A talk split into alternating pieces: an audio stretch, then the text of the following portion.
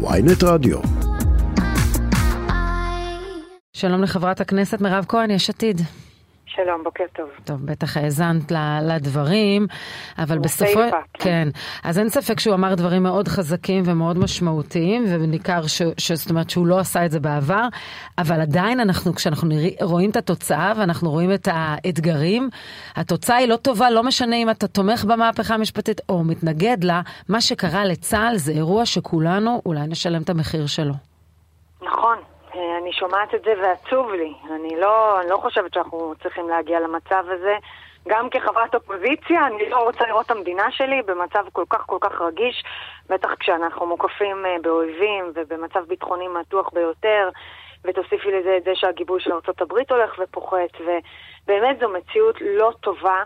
אני מבינה את הדברים שהוא אומר, אני חושבת שגם ממשלה שיש בה מפלגות, אה, ראשי סיעות שהם בעצמם, אם זה חרדים שבהגדרה לא מתגייסים, או בן גביר שלא גויס, או סמוטריץ' שהלך לעשות תואר, באמת, אנשים שלא שימשו דוגמה אישית, אז הלגיטימציה שלהם לבוא ולהטיף לאנשים כאלו, היא פוחתת. מה גם שאנחנו רואים את חוק הגיוס, אה, חוק הפטור מגיוס, הגורף, שבדרך, ו, וגם לא, לא מנסים לכבד או להקשיב אליהם, ישר יורים ואומרים אלה אנרכיסטים בוגדים, תוקפים יותר ויותר, ו...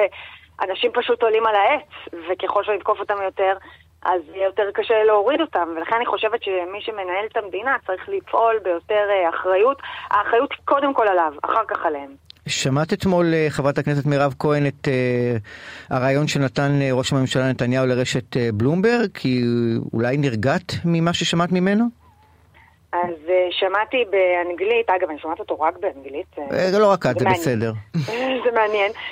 תראה, אני מבינה שהוא אומר, אני הולך, אה, המהלך הבא זה הולך להיות הרכב הוועדה לבחירת שופטים, וזהו.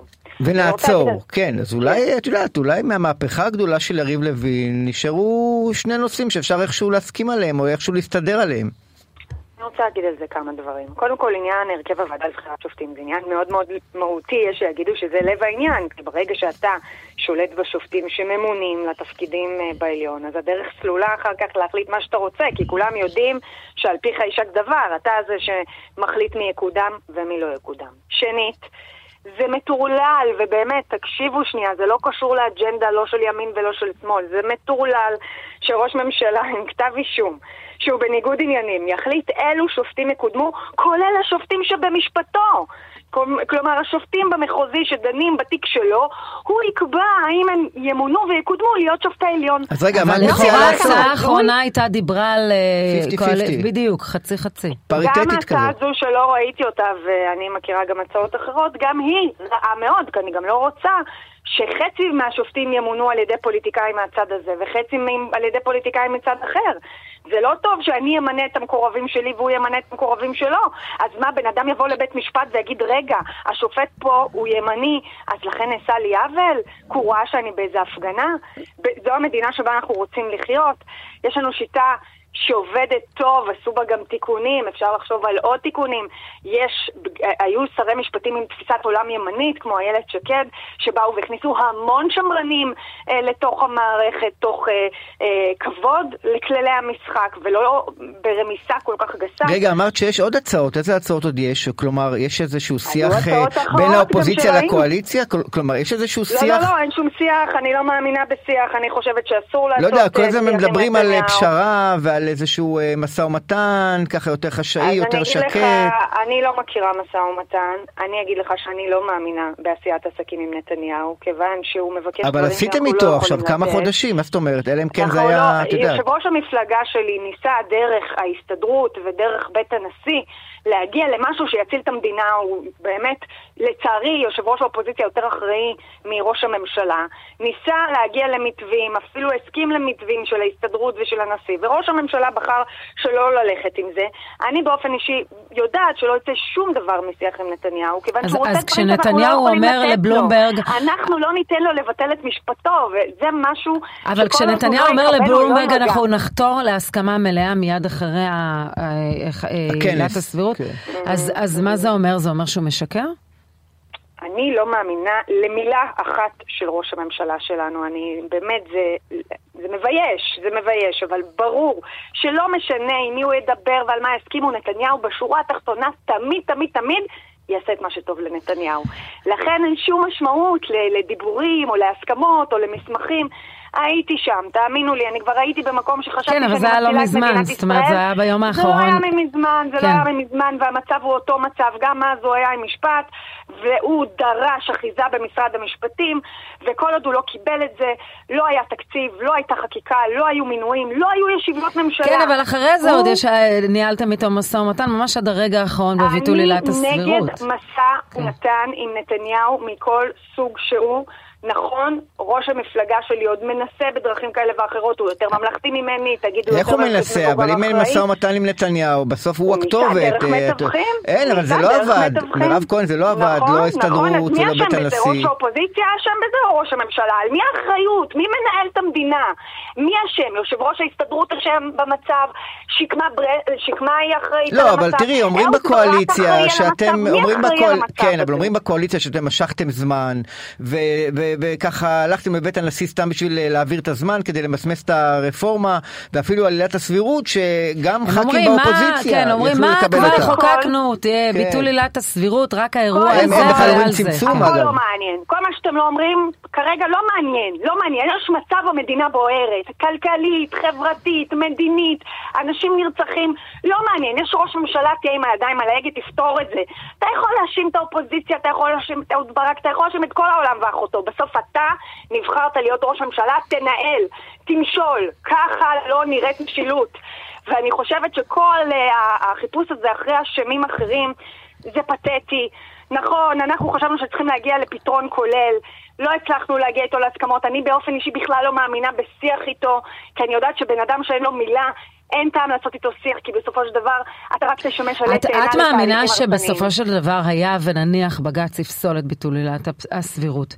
שהקואליציה או ראש הממשלה יציית לזה? כי, כי נאמר על ידי חברי הקואליציה בצורה ברורה שאין סמכות לבית המשפט העליון, ויש דאגה ממשבר חוקתי. מה, מה את חושבת שיקרה?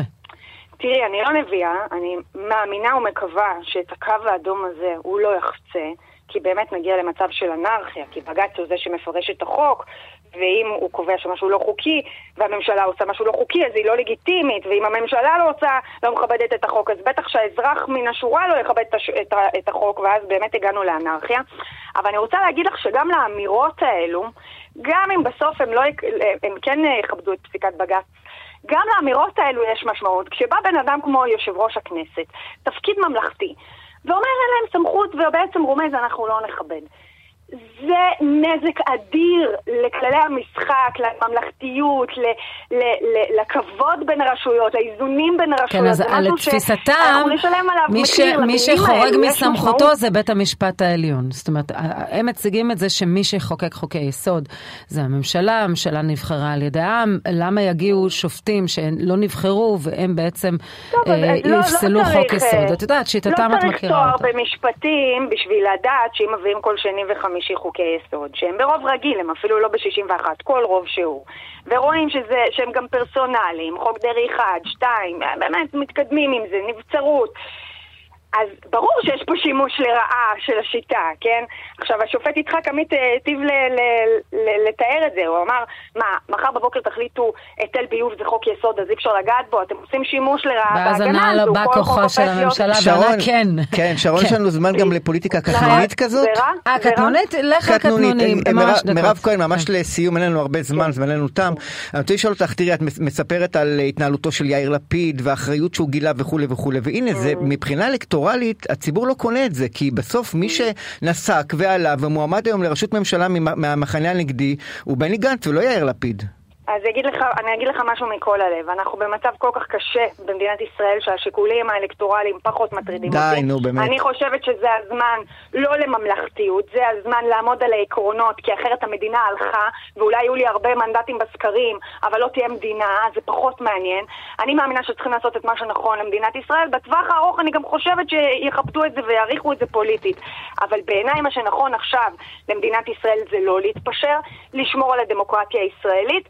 גם אם זה לא הדבר הכי פופולרי, גם אם הממלכתיות אוקיי, זה הבונטון כן. שהולך אז בסקרים. אני אספיק עוד שאלה קטנה, מה, מה דעתך על ביקורי שני חברי הכנסת, חברת הכנסת גוטליב וחבר הכנסת אה, צבי סוכות, אצל העצור הפצוע יחיא לינדור אה, בתקרית בבורקה? בינתיים צריך להגיד שגם פלסטינים נעצרו אה, בחשד לת- אה, הקשור לתקרית הזו. תראי, לגבי הביקור צריכים כללים אחידים. אני, אני לא יודעת אם מבחינה חוקית מותר אה, לפגוש אנשים שיש נגדם חשדות, האם זה משבש איזשהו תהליך חקירה. פה צריכים לראות שהנהלים הם אחידים לכולם.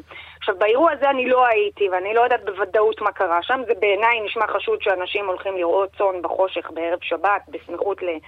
לכפר פלסטיני, זה, זה מעלה תהיות, בדרך כלל בשעות האלה לא רואים צאן. אה, גם הם אנש- אנשים שומרי שבת, משהו קצת מוזר בסיפור, אבל שיבדקו את זה וירדו לעומק. בואי נעשה רגע זום אאוט. מדובר, וזה בוודאות, בלי שום קשר למה שקרה באירוע, באנשים שהם פורעי חוק, יושבים במאחזים לא חוקיים, עם אידיאולוגיה משיחית, גזענית, שקשורים בחבל הטבור שלהם למפלגת עוצמה יהודית, חלק גם אה, קשורים לאנשים בציונות, במפלגת הציונות הדתית. קולגות של בן גביר, של אה, לימור סון הר מלך ו- וכן הלאה. אוקיי, כן. יש שמתארים אותם כסוג של זרוע צבאית לזרוע המדינית שנוצרה לנו בתוך הממשלה. חברת הכנסת אה, מירב ורק כהן. שהציבור יבין, כן. התוכנית שלהם זה שמה להגיע למלחמה כוללת, סיפוח השטח, שהרבה אנשים יהרגו בש... באזור. אוקיי. הקמת בית, מש... אה, בית כן. המקדש השלישי ומדינת מירב הלכה. כהן, אז אנחנו חייבים, כן. חייבים לסיים, תודה רבה לך. יש עתיד. תודה רבה לך. תודה.